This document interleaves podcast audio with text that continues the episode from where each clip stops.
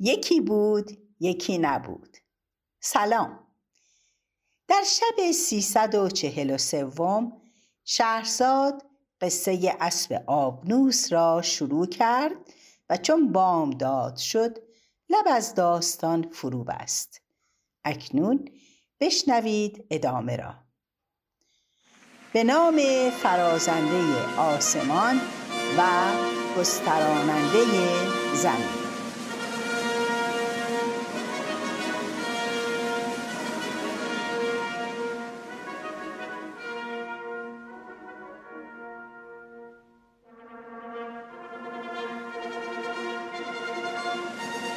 شهرزاد گفت ای ملک جوانبخت چون ملک زاده از ساعتی که از پدر جدا گشته خوردنی نخورده بود به لب بام درآمد.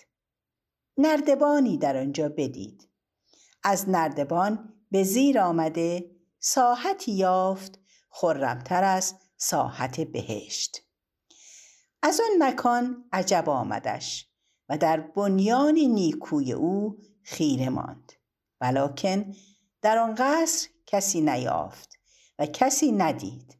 با خود گفت بهتران است که من به همون مکانی که اسب در آنجاست باز کردم و امشب در نزد اسب به سر برم.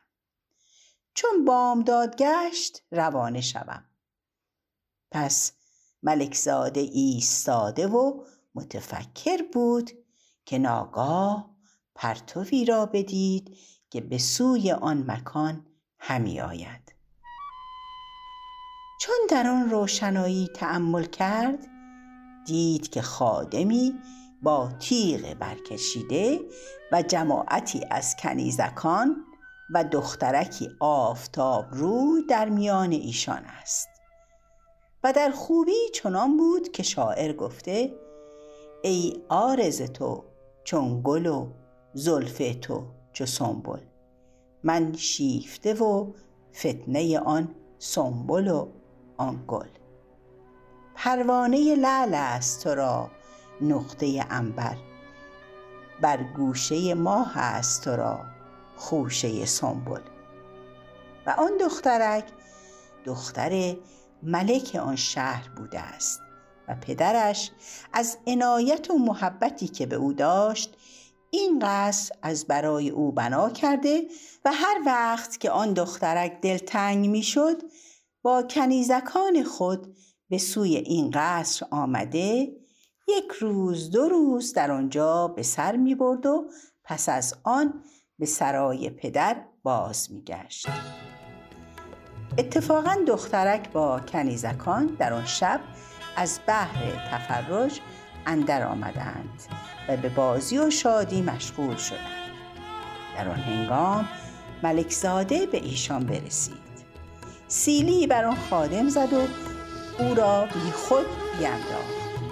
شمشیر از او گرفته روی به کنیزکان آورد و ایشان را به چپ و راست پراکنده کرد. چون دختر ملک حسن و جمال او را بدید گفت شاید تو آن باشی که دیروز مرا از پدر خواستگاری کردی و او خواهش تو را نپذیرفت و او را گمان این بود که تو زشت منظری. به خدا سوگند پدرم دروغ گفته. تو بس خوب روی هستی. از غذا خواستگار او به سر ملک هند زشت منظر بوده است. دختر ملک گمان کرد که این ملک زاده همان است که او را خواستگاری کرده.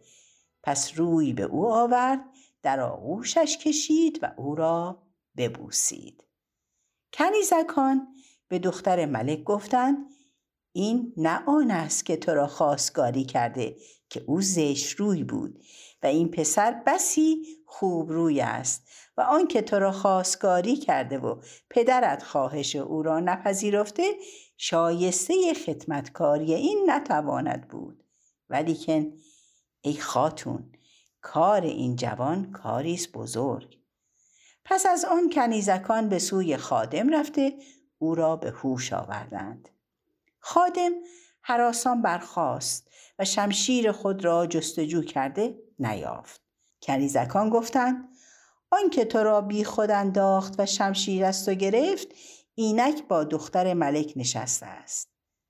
و این خادم را ملک به پاسبانی آن دختر برگماشته بود. پس خادم برخواسته به سوی ایشان بیامد و پرده به یک سو کرده دختر را دید که با آن ملک ساده نشسته به حدیث اندرند. خادم به ملک ساده گفت یا سیدی تو از انسانها هستی یا از جنیان؟ ملک زاده به او گفت ای پلید ترین غلامان چگونه اولاد ملوک را از جنیان شماری؟ پس از آن شمشیر به دست گرفته به غلامک گفت من داماد ملک هستم و ملک دختر خود به من تزویج کرده. چون خادم این سخن از او بشنید گفت یا سیدی اگر از آدمیان باشی دخترک جز تو کسی را نشاید تو بر او از دیگران سزاوارتری. پس از آن خادم فریاد زنان و جام دران به سوی ملک برفت. چون ملک فریاد خادم بشنید به او گفت تو را چه روی داده؟ خادم گفت ای ملک دختر خود را دریاب که یکی از جنیان در صورت آدمیان نزد دختر تو آمده. چون ملک این سخن بشنید قصد کشتن خادم کرد. به او گفت چرا از دختر من قفلت کردی که این سانحه بدون روی داده؟ پس از آن ملک روی به قصری که دخترک در آنجا بود بگذاشت. چون به قصر رسید از کنیزکان پرسید که دخترک مرا چه روی داده؟ گفتند ای ملک ما با او نشسته بودیم که این پسر ماهروی با تیغ برکشیده بیامد. ملک به سان قول به دیشان حمله کرد. چون ملک ساده این را بدید با دختر ملک گفت پدر تو همین است. دخترک گفت آری. چون قصه به دینجا رسید بامداد شد و شهرزاد لب از داستان فرو بست. تا بعد خدا نگهدار.